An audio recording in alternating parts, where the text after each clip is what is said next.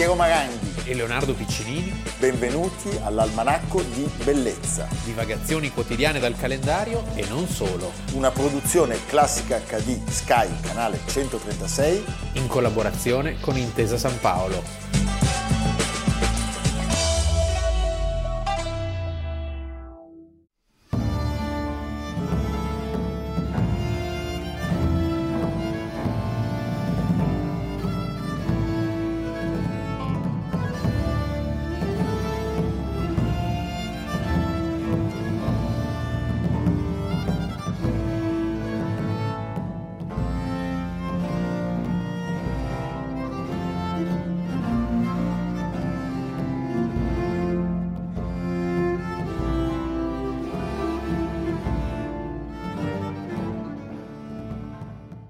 Almanacco di Bellezza, 22 aprile, Piero Maranghi. Leonardo Piccinini, siamo sempre noi. Siamo sempre qui, siamo Non ci sono controfigure. per voi. Eh?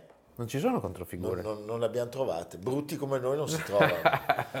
Io ci, ci ho provato, ma non- proprio non, non c'è verso. No. eh. Va bene. Ecco. Senti Leonardo, abbiamo ascoltato un brano musicale che ci porta al mondo straordinario e anche crudele però, Della? Castiglia. Perché parliamo di Isabella di? Castiglia, Ecco. che nasce a Madrigal de las Altas Torres, Che si trova in? Castiglia. Sono molto intuitivo. Il 22 aprile oggi del 1451. Allora, la sua è una storia Sì. eccezionale. Tanti genitori. Beh, Il papà è genitori. Giovanni II di? Trastamara, Re di? Castiglia, e di Isabella del Portogallo. Isabella Davis Del Portogallo. del Portogallo. Quando mh, il padre passa a miglior vita nel 1454, lei in realtà nell'asse ereditario è al terzo posto. Sì. Perché c'è un figlio di primo letto cattivissimo. So che allora si moriva abbastanza giovani, Eh, era certo. un attimo, un agguato, un veleno, una minestra di troppo. E poi c'era un maschietto, cioè c'era Enrico, eh, figlio di primo letto, Uno aveva tre nasi. e poi Alfonso, che era suo fratello minore. Allora, diciamo che quando si tratta di ereditare una corona bisogna essere un po' scaltri. Sì. Questo Enrico era cattivo vero, eh? Beh sì, perché lì o, o- o sei duro o ti fanno la pelle. Tant'è che gli spagnoli, siccome non è riuscito a fare la pelle a tutti, come lo chiamano? Enrico Che l'impotente. cattivi che sono. eh. Ecco. Lei passa, diciamo, molto tempo da un'altra parte, cresce nel castello di Arevalo Che è la sempre in? Castiglia, con la madre, quindi lontana da tutti gli intrighi di corte. E il fratellastro ha preso il potere, appunto, Enrico col numero 4, Enrico Sì. IV, l'impotente, ma nel 1474 anche questo muore. Muore e alla fine rimane solo lei. Sì, perché il fratellino pare l'avesse ucciso Enrico. È un po' come gli Asburgo dopo Cecco Beppe. Ma non è finita, Perché? perché c'è una figlia, Sì, la figlia di Enrico. la figlia di Enrico che eh, giustamente suo perché. che si chiama Giovanna e che dice non è la pazza, è questa No, è la Beltranea. dopo la pazza. Beltranea. La Beltranea perché sono anche in questo molto gentili, il miglior amico di Enrico si chiamava Beltran Sì. E tutti a corte dicevano quella lì non è mica figlia di Enrico, No. è figlia del suo miglior amico. e fa anche rima. Era così amico che... Se ti chiami Enrico, guardati molto dal tuo migliore amico, perché appunto questo Eh. Beltran della Cueva pare fosse il padre. Il padre. Quindi si scatena un, un ennesimo conflitto, una sorta di guerra per l'eredità al trono. Lei stava lì un po' schiscia, di nascosto, Eh, si sposa anche, tanto nessuno se ne fregava si molto. sposa anche in questo, però devo dire molto brava. Sì. Perché lei chi sposa, signori, lo sapete? Sposa Ferdinando, cugino Ferdinando d'Aragona. D'Aragona è il momento in cui Sì. si mette tutto insieme. Enrico, il fratellastro, nel momento in cui era ancora tra noi, la voleva far sposare ad Alfonso V del Portogallo e, E in invece? realtà lei sceglie giustamente Ferdinando. Che Isabella tutti dicono essere molto alto, possente. Uomo d'armi, Insomma, abile, capace. La coppia è perfettamente assortita perché Sì, lei è avveduta, non so se si amino, però avrebbero avuto un certo numero di figli, è una donna impulsiva, molto orgogliosa e molto lungimirante E lui l'abbiamo detto, è un bravo... Loro, loro due insieme sono di una cattiveria. Ma inaudita, è meglio lo vedremo poi quando meglio- parleremo dei Marranos e dei Sì, Noi Moriscos. siamo stati di recente in Olanda e l'Olanda deve molto Certo. a questa coppia. Beh, sì. Perché quando vengono cacciati i sefarditi, molti vanno in Olanda, tra cui Tra gli antenati di Baruch Spinoza. Spinoza, meraviglioso, con le lenti. Va bene.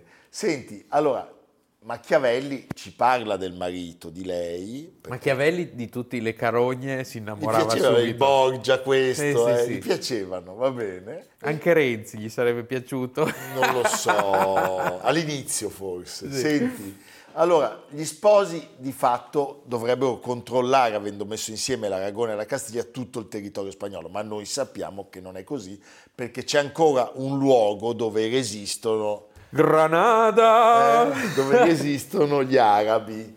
E nel 1479, appena riesce lei a liberarsi di Giovanna, la nemica nipote, si concentrano gli sforzi tutti contro gli, Gli arabi, arabi, e co- anche perché c'erano, insomma, Granada era un luogo delle meraviglie. però siccome erano avveduti ma non ci avevano tanti soldi, chi arriva a darglieli? Er Papa, Sisto IV della Rovere, Della savonese, Rovere, cioè uno dei due papi savonesi Savoni- eh, della Rovere, della Rovere. famiglia La- con la Rovere. appunto. L'altro è Giulio II, Sì. Eh? va bene.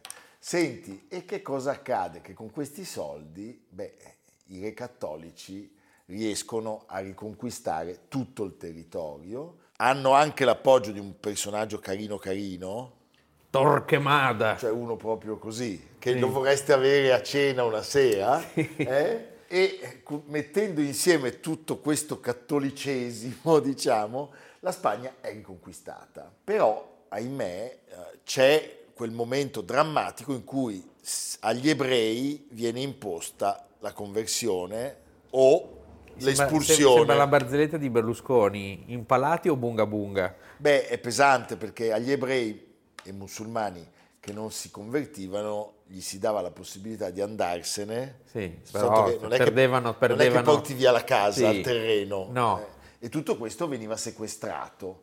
eh, e quindi di fatto diventa anche nel breve una grande opportunità economica. Il 2 gennaio del 1492 Bob Abdil, Bo Abdil E non è a caso questo 1492, eh? Sì, il sultano di Granada si arrende alla forza incombente superiore dell'armata di Castiglia e quindi eh, con questa conquista si libera la Spagna dai Mori. Subito dopo arriva l'editto, l'editto del 31 marzo del 1492 e non è a caso questa data in cui appunto gli ebrei sefarditi sono obbligati a scegliere tra la conversione al cattolicesimo o l'espulsione e eh, dove possono evidentemente caricare solo su un mezzo di trasporto ciò che eh, possiedono, dove purtroppo appunto inizia quella diaspora sefardita Che, vedrà- porta- che li porterà in tutta Europa. compresa la Sicilia. Certo, sarà una tragedia per l'equilibrio socio-economico della Spagna in realtà. Alla lunga sì, Sì. indubitabilmente. E allora 1492, 1492, per la terza volta 1492, è quella volta lì. Quella del genovese. Non posso ignorare il verdetto del mio consiglio. Voi potete fare quello che volete. Quanto poco sapete.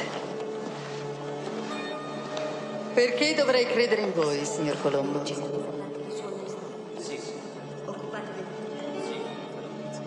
Posso parlare liberamente. Non mostrate di possedere nessun'altra inclinazione. So solo quello che vedo. Vedo una persona che non accetta il mondo così com'è, che non ha paura. Vedo una donna che pensa in maniera... Una donna? Perdonatemi. Siete l'unica regina che io conosca. Allora siamo pari, voi siete l'unico navigatore che io conosca.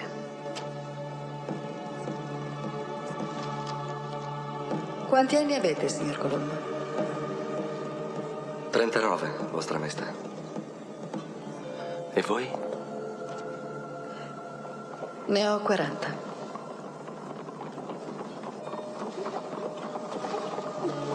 Sarete informato della nostra decisione.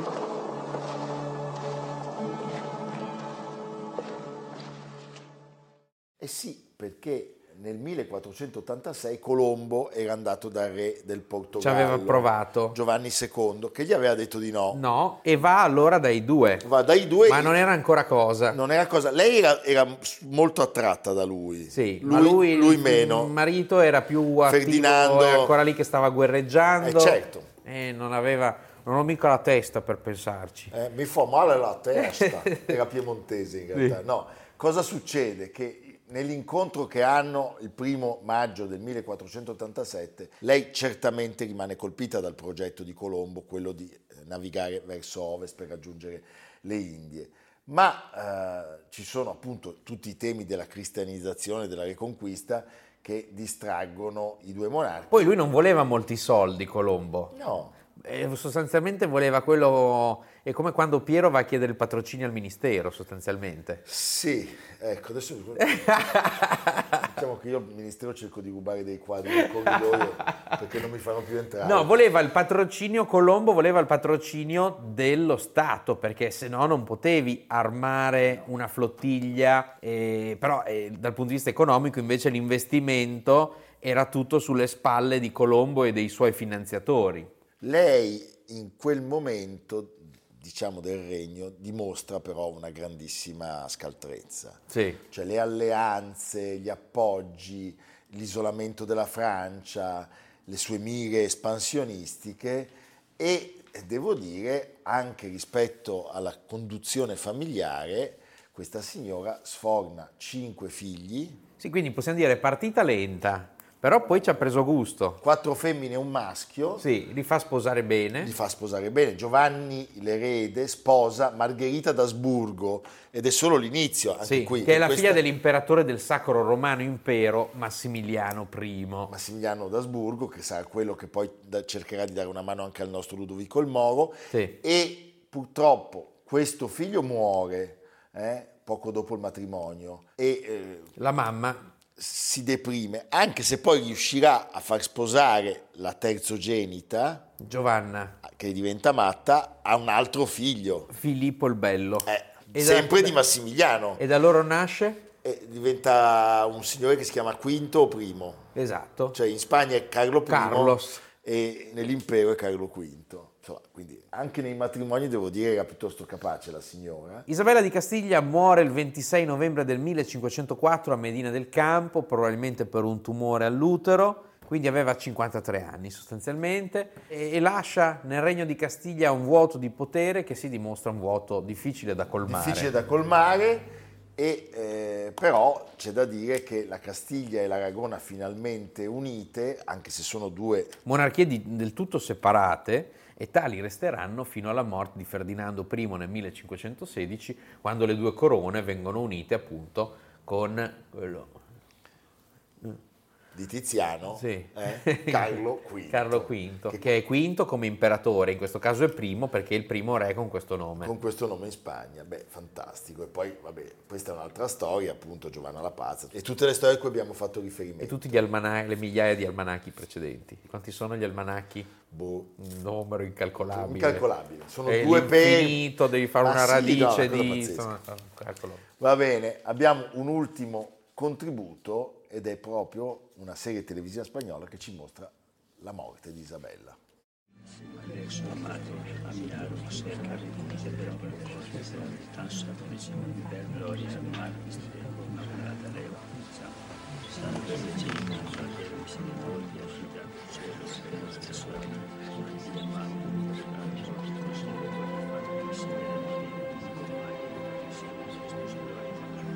Nada de cuanto hemos logrado juntos se perderá, os lo juro. Pues velando por vuestros logros, guardaré memoria del inmenso amor que siempre he sentido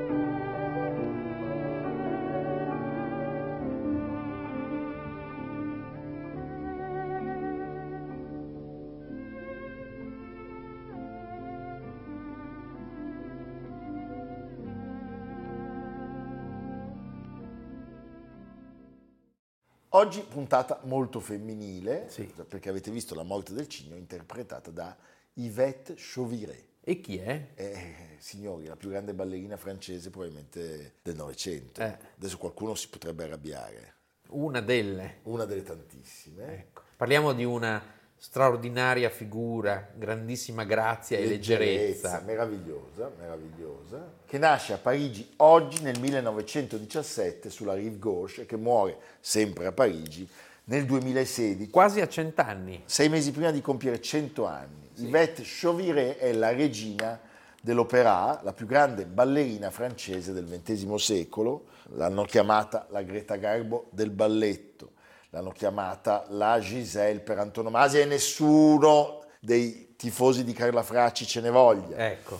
Però eh, raccontiamo la sua vicenda Nasce nei giorni tragici della prima guerra mondiale, e della spagnola. quando a Parigi si sentivano rombare i cannoni sulla Marna, però è una sorta di enfant prodige. perché lei a 10 anni entra nella scuola di danza dell'opera e già a 12 debutta in uno spettacolo per bambini e a 17 entra nel corpo di ballo della compagnia diretto allora da Serge Un Liffard. grandissimo Serge Liffard, stella degli ultimi balletti russi e grandissimo coreografo ucraino. ucraino. Eh, dunque all'opera lei scala proprio tutti i gradini della gerarchia. Quadriglie, che è ballerina di fila, Sì, salta la- il livello di corifee, corifea, che sarebbe la ballerina di fila, tu come ballerino che percorso hai avuto? zombie. Ah.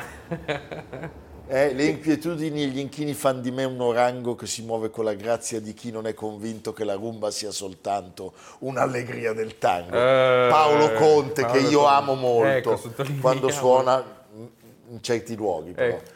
E a 18 anni diventa petit sujet e due anni dopo grand sujet, quindi vuol dire piccola e grande solista.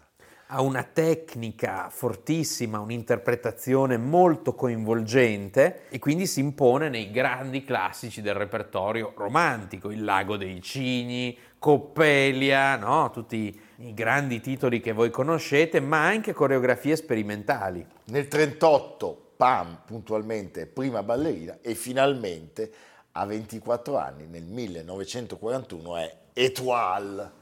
Sì. E appunto grazie a questa tecnica così forte, così sicura, è l'interprete perfetta per il, per il balletto di Serge Liffard che intorno a lei, per lei, costruisce tutte le sue coreografie sperimentali. Vogliamo dire qualche titolo, Leonardo? Istar, Suite en Blanc, Joan de Zarissa. Le Mirage, Sì. le Mirage. È un legame fortissimo questo tra i due che dura anche eh, dopo la guerra, perché dopo la guerra lui si ferma per un giro, diciamo. Beh, diciamo che essendo ucraino, non Sì. voglio dire niente, Ah, eh. io immagino che durante l'occupazione dei tedeschi lui Welcome, bienvenue chez nous. aveva stappato champagne con i gerarchi. Willkommen. Per cui gli dicono fuori i francesi. Però per un attimo. Beh, ma va a dirigere le Nouveau Ballet de Monte Carlo, quindi, come dire, era stato, diciamolo perché si può dire, era stato molto amico di Goebbels. E quindi lei cosa fa? Va in Costa Azzurra e nel 47, finalmente, quando lui viene perdonato, Un attimo, due anni un di- quarto d'ora Sì. e riprende il, il ruolo di maître de ballet all'opera, lei risale a Parigi con Certo, lui. e si ritorna come prima più di prima. Rosa e Olindo, mi viene da dire. e c'è, c'è un episodio, non tutte le maestranze, lì si vede la Francia però che resiste. Questi collaborazionisti Eh. non li volevano tra i piedi.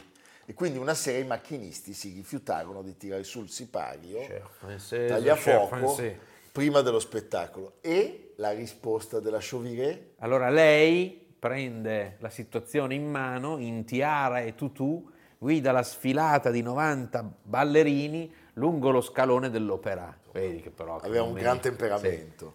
Senti, 1949 lei danza per la prima volta in Italia, alla Scala naturalmente. Sì. Lago dei Cigni. Lago dei Cigni, è uno- un anno esatto dopo, sempre alla Scala, È la prima Giselle. è la prima Giselle milanese del Novecento e eh, in questo caso lei presenta una sua personalissima versione eh, della coreografia Yvette Joviré di Giselle diceva è il balletto che porto dentro di me da sempre. Per l'interprete la misteriosa e fremente difficoltà di essere a un tempo umana e puro spirito si impone come una sfida, ma l'esalta anche a vincere l'impossibile. Durante tutta la mia carriera Giselle è stata per me l'oggetto di un'incessante ricerca verso l'ideale, verso la perfezione, verso un eterno infinito.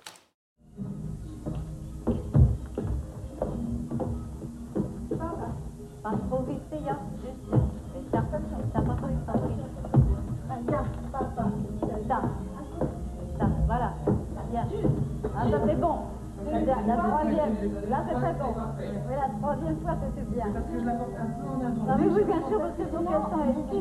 Et là, elle joue pas la jambe, c'est ça. Ouais, tandis que c'est le sur elle, oui, doit aller. Ça, et travaille avec, travaille avec les pieds. Ouais, c'est ça. Qu'elle soit absolument Et toi, toi ici, c'est élégant, mais c'est pas Ma de toute façon, il y a.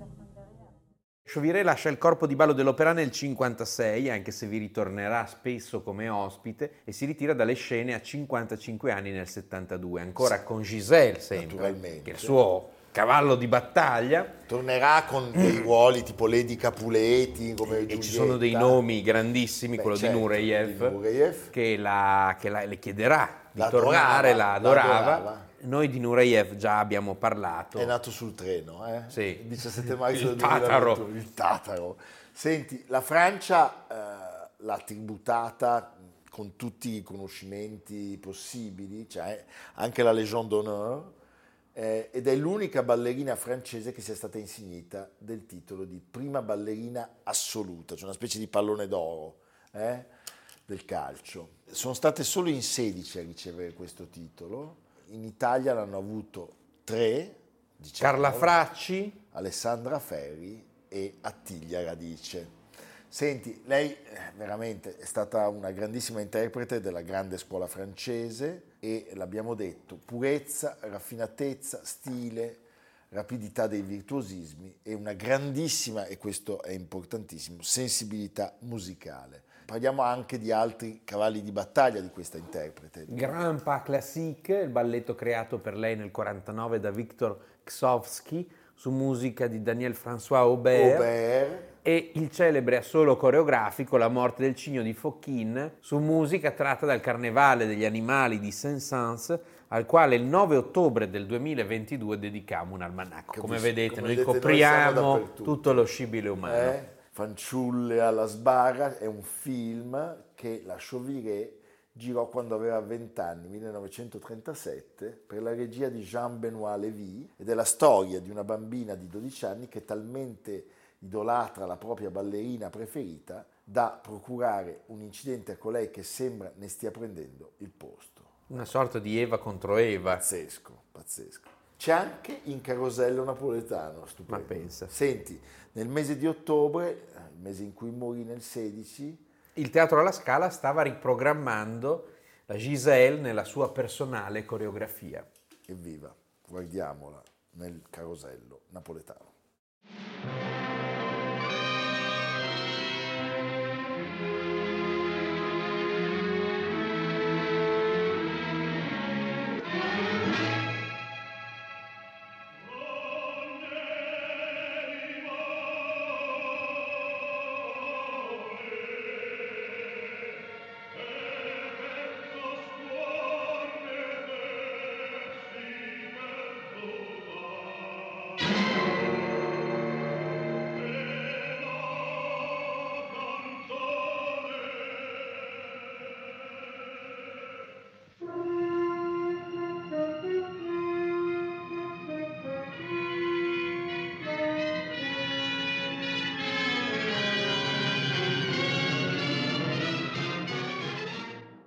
Lo ricordiamo, tutte le puntate sono disponibili anche in podcast su Spotify, Apple Podcast, Google oui. Podcast di Intesa San Paolo On Air, cercando Almanacco di Bellezza 2023. Sì. E tu, mon ami? Le Dolomiti Lucane. Piace. Lungo la valle del Basento, in Basilicata, esiste una piccola Cappadocia italiana. In questa zona gli ambienti rupestri nascondono due abitati molto caratteristici per forma e dimensioni, Castelmezzano e Pietra Pertosa. Entrambi fanno parte del parco naturale delle piccole Dolomiti Lucane. E le strade che raggiungono questi luoghi, tra i più elevati della regione, sono tortuose e danno l'esatta sensazione di addentrarsi in terre estreme. Ora, come giustamente consiglia Bell'Italia, Come se non si è un po' allenati, è utile una rassicurante e-bike. Sì. E Piero so che sta pensando di fare un giro da quelle parti. Perché lui invece è molto allenato, lui si allena molto. Sì. eh. Io vado in macchina. Comunque chi volesse venire con me Sì. può telefonarmi e Bravo. gli darò le istruzioni. Se chiamate lui non vi risponde. Ci sono ancora delle camere libere. Anzi, io proprio vi posso fare l'imitazione di quando lui riceve le telefonate degli abbonati, così guarda. Come Re Carlo. Sì. Eh. Boschi di faggi e castagni, case in pietra e luoghi della fede lungo più di 30 km di percorso. Fantastico. Quindi E poi buon viaggio Piero. andiamo in Lucania. Ma cosa fai? Fai l'almanacco da là? Sì, con l'amaro. Va bene. Eh, esatto. Facciamoci il Lucano. Il Lucano. Evviva, a A domani. domani.